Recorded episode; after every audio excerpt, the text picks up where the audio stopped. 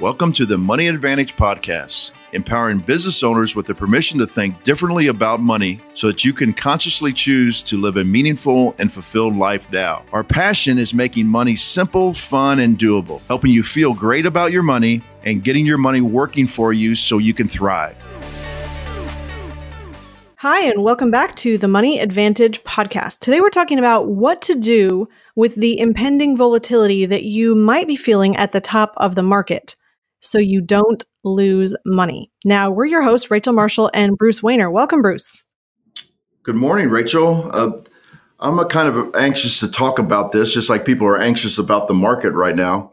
Um, and I'm going to actually pull uh, some of my knowledge from when I was actually a biology teacher to kind of pull, put some analogies on uh, how it ha- happens out in nature, how things grow out in nature, and how also how uh, some of the commodities market with my my background from growing up in a farming community, and hopefully those examples will help people understand why market cycles uh, actually happen all the time and why people are nervous about um, market cycles today.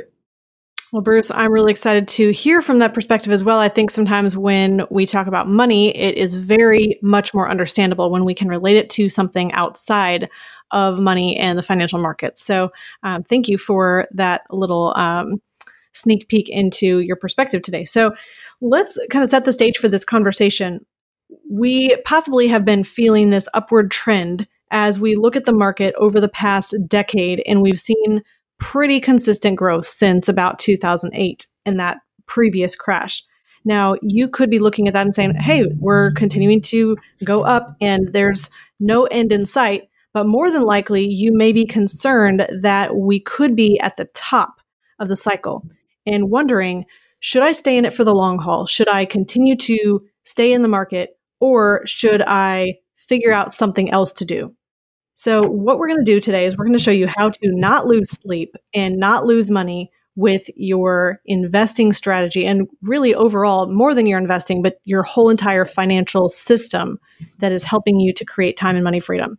So our goal today in this conversation is that you will stop having to be concerned about that impending sense of crisis and really be able to focus on building your wealth regardless of what's happening in the market. So, where does this fit in the big picture of the cash flow system? Well, first we have at the foundational level, the first level, we have keeping as much of the money that you make as possible. And then you want to protect that money. And finally, the third layer is figuring out how to make your money produce more and produce an income. So today we are talking about investing, which is in that top layer, the top tier of the cash flow system. So let's dive into the conversation and kind of talk about what is the current environment right now. Well, before we can get into that, I think I think the people have to understand that um, a lot of things go through cycles, and I'm not just talking about the market, but things go through cycles in nature too. So across the United States, uh, recently we've had tremendous wildfires, and we've had tremendous flooding in this last year. And so, what people don't realize, like in uh, the California area, um, you get wildfires that actually clear out growth, and um, then people think they're just absolutely terrible, uh, which they are because we lose property. But we're we're also then interceding as a, a society by putting out smaller fires before these big ones come about. And nature's use of smaller fires is actually to clear out some of the fuel so that it doesn't ruin like acres and acres and acres and acres of of um, of property. And in mm-hmm. and in flooding, it's the same thing. You know, we might have um, floods. Now we have we have, have actually have built artificial levees along our riverways, but before that, we would have floods, and floods were essential for replenishing the eroded topsoil from our lands, it, the river would flood its banks and bring the topsoil back and deposit it um, on the on the land. And um, you know, I never thought about that. That's interesting. Yeah, yeah. and and a lot of people have when they were kids, they would remember that uh, a history lesson with the Nile flooding every year, and the Egyptians would actually celebrate the Nile flooding because it would bring the fertile topsoil back onto the land. And oh, so oh, that's so interesting. You know, yeah. Bruce, when you mentioned the fires, I mean, I grew up on a farm as well. And yes, there would be people who would burn the fields on a regular basis, mm-hmm. and that would return nutrients back into the soil and it would kill off everything so that you could grow a fresh crop. And, and same with um, what you're talking about with the fires. Yeah. And then it, it, it happens in, in um, all kinds of things in nature where you have cycles where you'll have a big run up of a population uh, let's just use um, a deer population in an area. You have a big run up of deer population, but then the population starts uh, taking more and more of the resources, and other predators then come in to the population because that's where there's food. And so um, then it goes back down again after the mm-hmm. population is, is sustained, and you're hopefully then you get to what's called a climax community. Well, market cycles uh, with money or with business, the business cycle, which we've had Bob Murphy on before, and he loves to talk about this kind of stuff, is that we have normal run up in a market, and then we have an adjustment of in, within that market because we ha- either have more people than is needed in that particular field. And we're seeing that in our economy right now. Our economy is really shifting uh, not only in the United States but across the world from more of a manu- uh, used to be a manufacturing economy to more of a service based economy, and you and you will see that especially in the Dow Jones um, Industrial Average, where now we have all. It used to be filled with um, oil companies and manufacturing companies. GE, for example, now GE is you know they just froze their pension this week. If if anybody uh, was listening. And now it's being replaced by service and computer companies like Facebook and Google and so on and so forth. So to think that everything is always going to sustain itself on a growth path forever without adjusting is just not a logical a way of looking at things. And it, it, you know what's really interesting about this, what you're saying, is that I read a book called The Fourth Turning and this was quite a ways back, but they talked about the difference of our Western culture and Eastern culture. Whereas in our Western mindset, we have this idea that everything is linear and that we continue on a consecutive path of whether it's upward growth or downward growth, but we we continue going forward all the time. Whereas this Eastern mindset is that everything happens in cycles or waves with four parts to this wave. And it's very interesting that when you apply that idea, of a wave over our economics or over our periods of wars in civilization, or whether you look at um, what happens with the growth and the then return to spirituality of different generations. It's just very interesting how you'll see those patterns and those waves. And I hear you talking about that now in in biology, in farming, and now we're about to talk about that in finance as well. Yeah, and so the, the four parts in this is a, the accumulation phase, to where you know uh, the market figures out something and, it, and it's and, it, and it's tied to the business cycle, which is the same thing, and then everybody rushes in because they like it. Now that could be a product. It could also be a product where everybody likes the product in the business cycle, or a service in the business cycle, and then it rushes up and, and be, it, there's a markup. It becomes overvalued because people really want it and they'll pay anything for it. And then all of a sudden, there's a uh, what they call a distribution phase, or or people start saying, "Now, wait a minute, um, I think I'm going to go ahead and reallocate my resources somewhere else, or I'm going to take my profits." And everything kind of it kind of uh, flattens out. And in biology, we call it a climax community. In other words, the, the right amount of resources are available and then there's a decline because either the resources um, have been, were inflated artificially, or in business, uh, something else is re- being replaced by it. So there's the decline. Uh, uh people all the time when we my my uh, clients and people I just talk to in general because they know I'm in this industry, they they always ask me where are we uh, are we going? Is the stock market going to crash? And I said, well, is it going to crash? Yes. Do I know when? No. And that is because there are just like in nature, we could do things to adjust and to adjust when things happen and when they don't happen. Example with the wildfires, we adjust by clearing out part of the um, natural segment. When I say clear out, I mean we didn't clear out. We actually put out some small fires. Or in the case of the rivers, we actually we actually build levees along the river.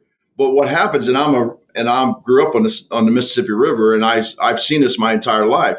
We've built so many levees now along the Mississippi River that the the river actually gets higher because it can't spread out. And now the devastation when the levee is is breached or breaks is even greater because we have a lot more pressure rushing through the levee. And it, I've seen I've seen actually video of whole houses just actually wiped out by the pressure instead of just the water gradually going in the house and then you can clean it up later on.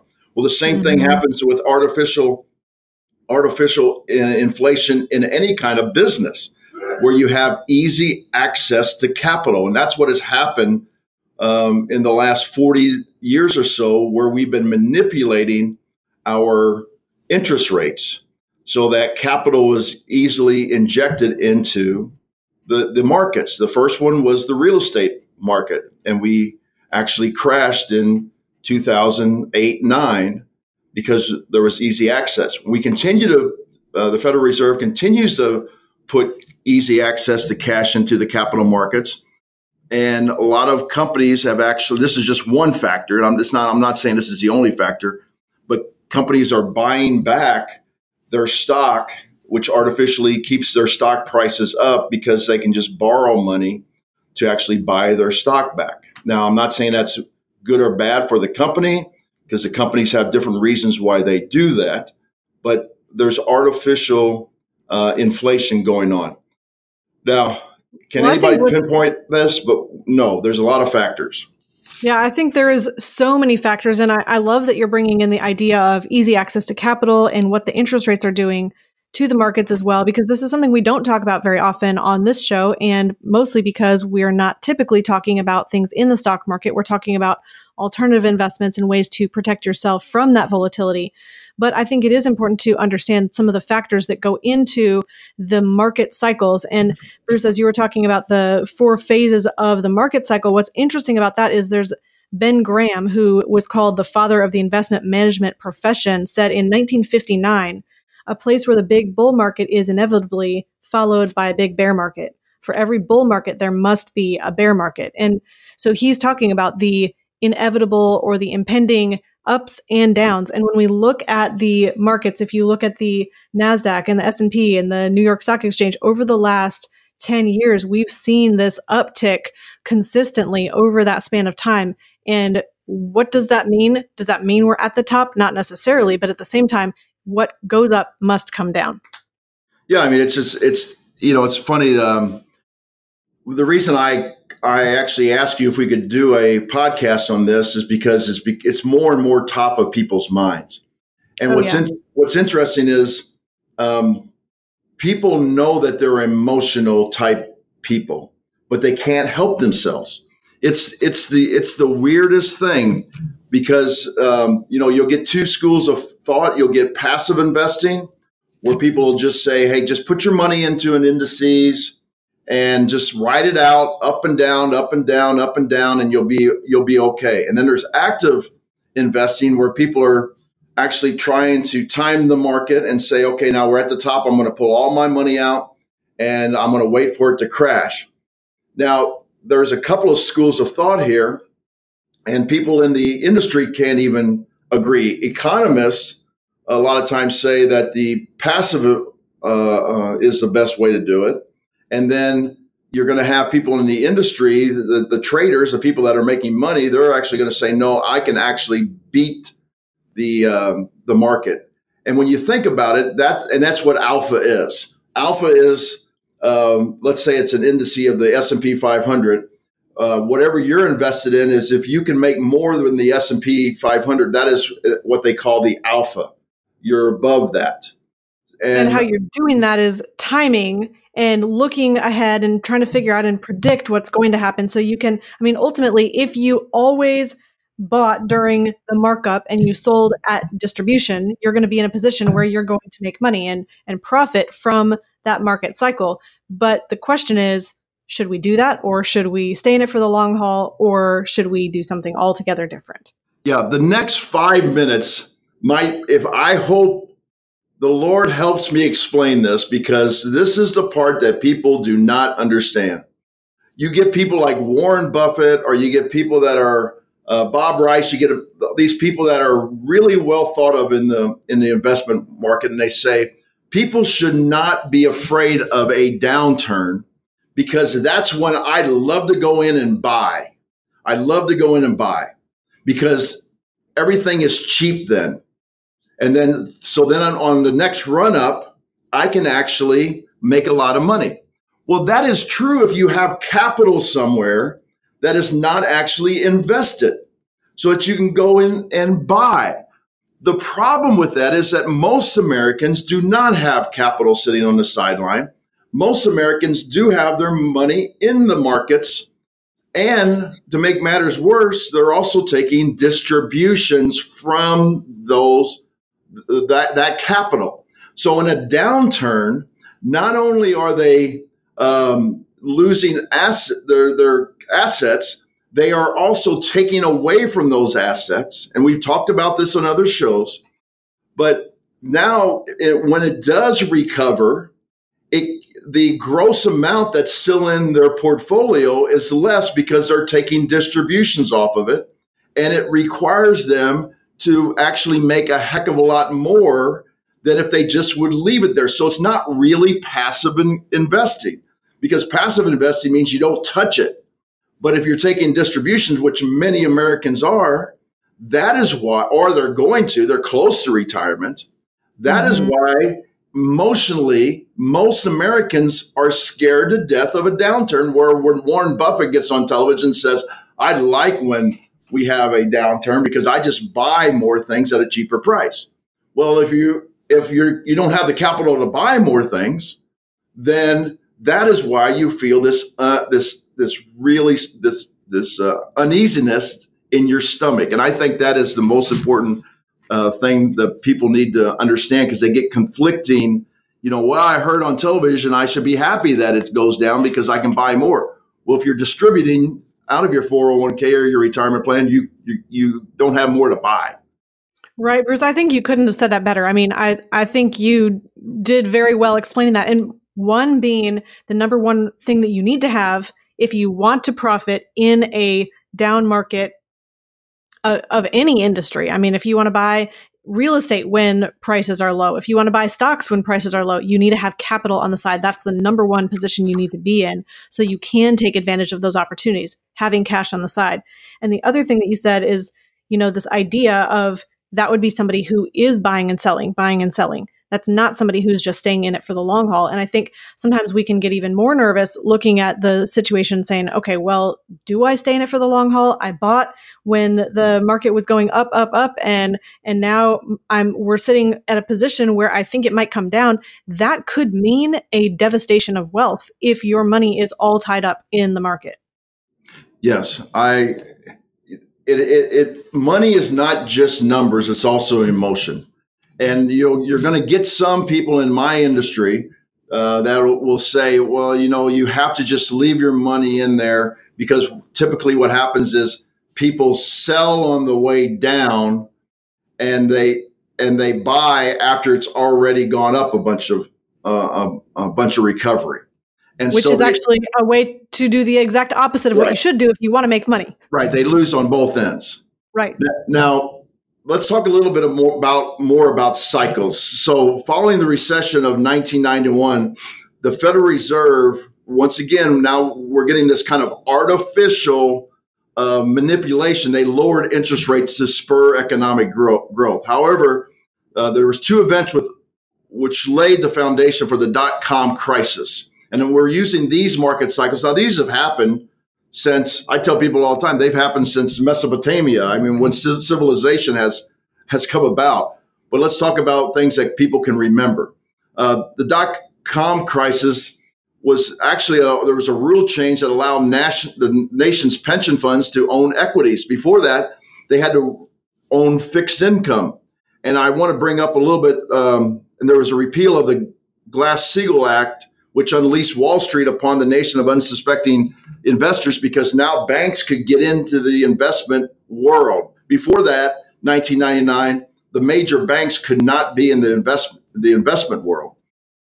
And so uh, obviously then they would have money that was in their banks and savings and you'd go in this still happens to me today i go into my local bank and i have a big check to deposit or they or i'm getting money out and they see that i have some money in the bank and they say would you like to talk to our investment person you know because they they had easy access to money and they knew who had the money so so they could actually um, influence people putting money into wall street at that time so there was another artificial influence. We had the lowering of the interest rate, interest rates, and we also had the repeal of the Glass uh, Steagall Act. Now that mean that is another manipulation of of the um, the run up. Then the distribution phase became evident in the early 2000s as stocks began to struggle. So what happens in the distribution phase? Then people are starting to not have any more money that can be put in there because we've already tapped in a, a variety of new money, but then people are starting to take profits. And then also the easy money that was going into the dot coms, these startups, they, a lot of these dot coms failed. And so we had this massive decline going, uh, coming out of the, um, the dot com crash. And so what did we do? Well, we got to spur the economy again. So we lowered interest rates and the mortgage, uh, the mortgage run up, where we had this artificial inflation of the mortgage uh, industry.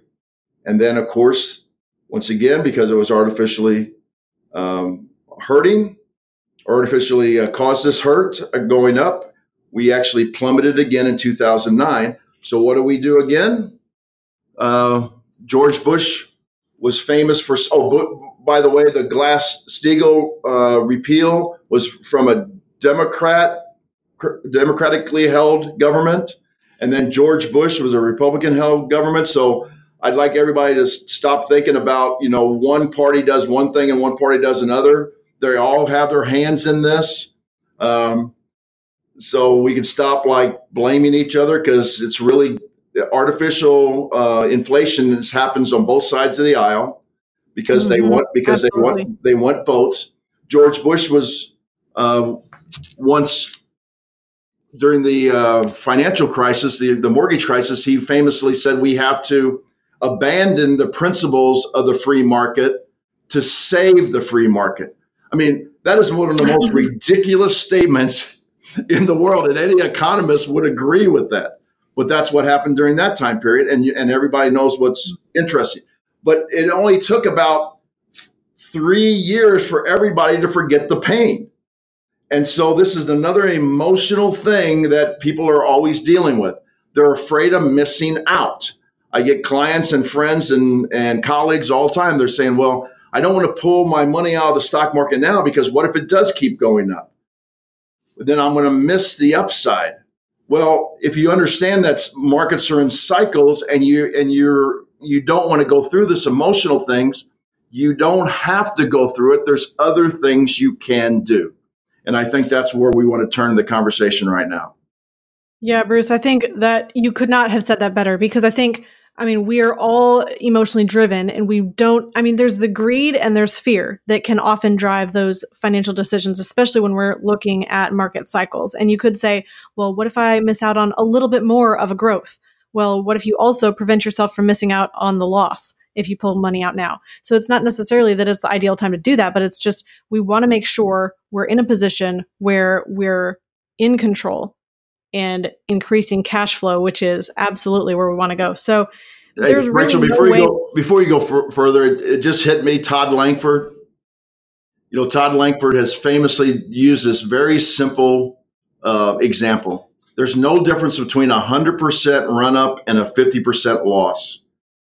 Yes. So, and people on the podcast are like, what are you talking about? Well, if you have a $100,000 and you actually, it goes up 100%, you have $200,000.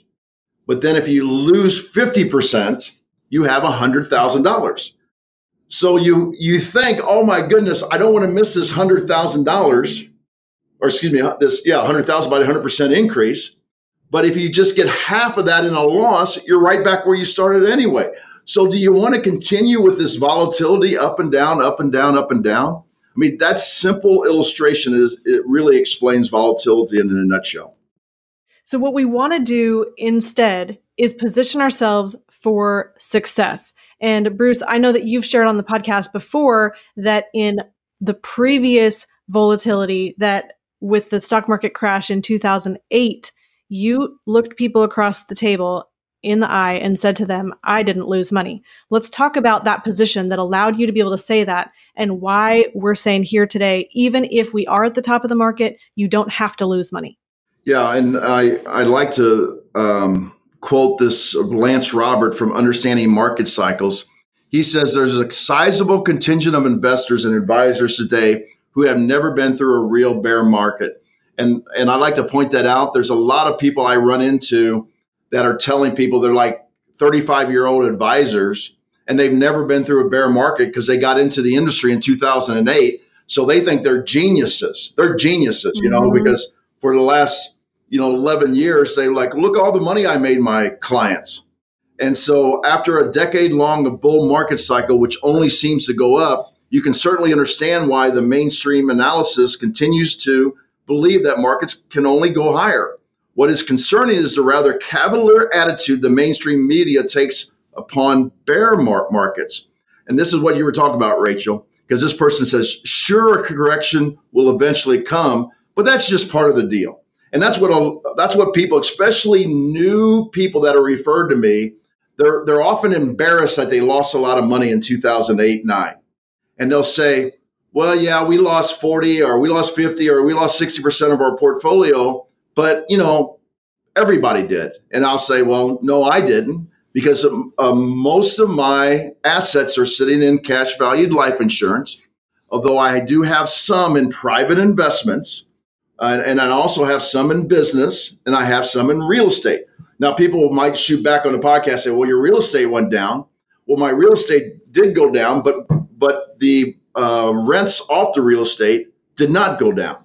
And even if so the cash flow didn't change, yeah, even if the appreciation or the value of the property changed. That's right. And we've we've quoted Kiyosaki all the time. Nothing is a real asset unless it's actually producing cash flow.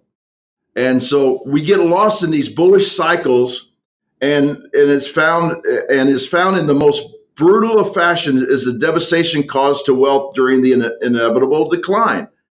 Now, what's interesting then uh, in this article, this person keeps saying, you know, well, that's just the way it is. And I don't know why everybody is worried about losing money because that's the greatest time to buy. Well, I already went off on a rant on that at the very beginning of the podcast. but what I thought was interesting was uh, at the end of the article there was comment sections and i read all the comments the best one was by dennis dugan and and we're trying to be fair here on the podcast. We always try to be fair. We're just trying to bring a different point of view. Dennis says to lance roberts the person that that wrote the article he says all your points are very valid but specific to you and other rich folks who don't live off some or all of their dividends or interest and would find it very discomforting to lose half of their portfolio in a severe downturn. As I understand your circumstances, you are able to accumulate almost all your dividends, thus creating your famous dry powder or buying more shares at a lower price. I would guess that 99% of your readers aren't lucky enough to be in your circumstance to never have to sell any shares to live off of. So, for most of us, it's not always best to just stay the course. Maybe most of the time, but just not always. Please allow that your circumstances and subsequent strategies are good for you, but are quite different from most of us. And what's good for you may not be good for your readers. That said, I do enjoy your comments and market philosophies. So I thought that was a great way to sum up what we're talking about here today. Is that if you're feeling, if you're feeling like you have your money at risk, but I hear for the pundits say, I just got to ride out the storm. The pundits are not in the same situation as you are. And that's why they're able to say that. So if you're feeling angst, there are places that you can reestablish your money, at least a portion of your money, to so that you can feel good about your financial situation no matter what market. You know, I really love that you shared that, and I, I love this um, this quote as well from another article that we'll link to that was on Kiplinger.com, and it said there are times when a little extra caution is warranted, and when it might make sense to hold a little more cash than usual. When you see a relatively limited upside in the immediate future, that's the prudent move. Never forget that cash is a position too, writes JC Parets, founder of the technical analysis research firm All Star Charts. Don't let anyone tell you that a heavy cash position is a bad idea. It's your cash. You earned it. If you want to raise cash during more volatile markets, I think it's a way to get chopped up, or worse, closing your eyes and hoping the big bad, big bad market goes away. Mm-hmm.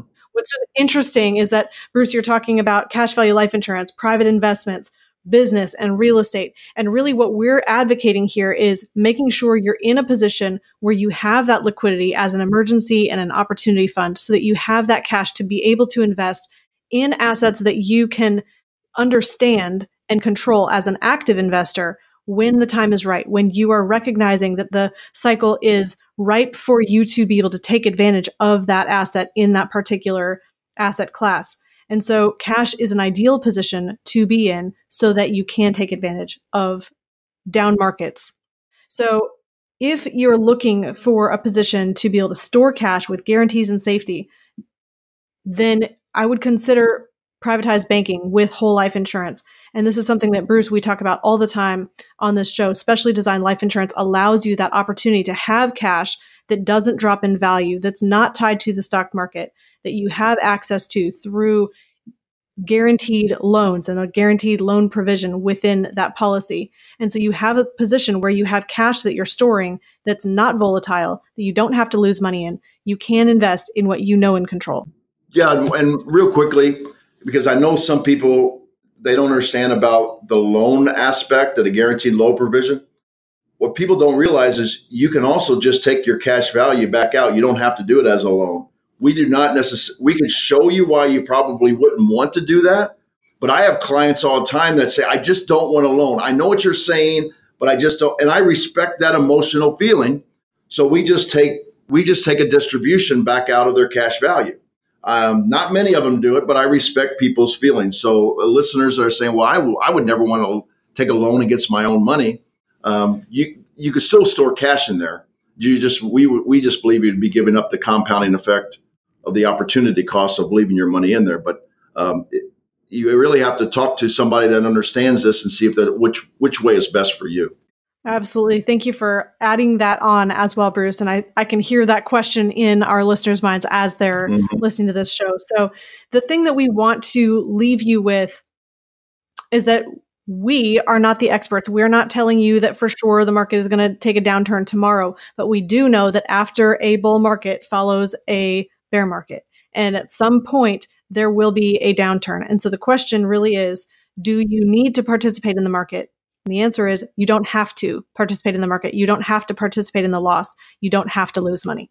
So, if you are interested in booking a call with us to find out how you can personally use privatized banking, cash flow strategies, or alternative investments to accelerate your path to time and money freedom, you can do that at themoneyadvantage.com. And we'll have the link in the show notes as well, where you can click that link and go over to book a call to get started. In closing, remember success leaves clues. So model the successful few, not the crowd, and build a life and business you love. Discover the secret of how to earn a return on the same money in two places at the same time so that you can strengthen your investment returns. We've created a free guide for you that explains the top three things every investor needs their privatized banking system to do.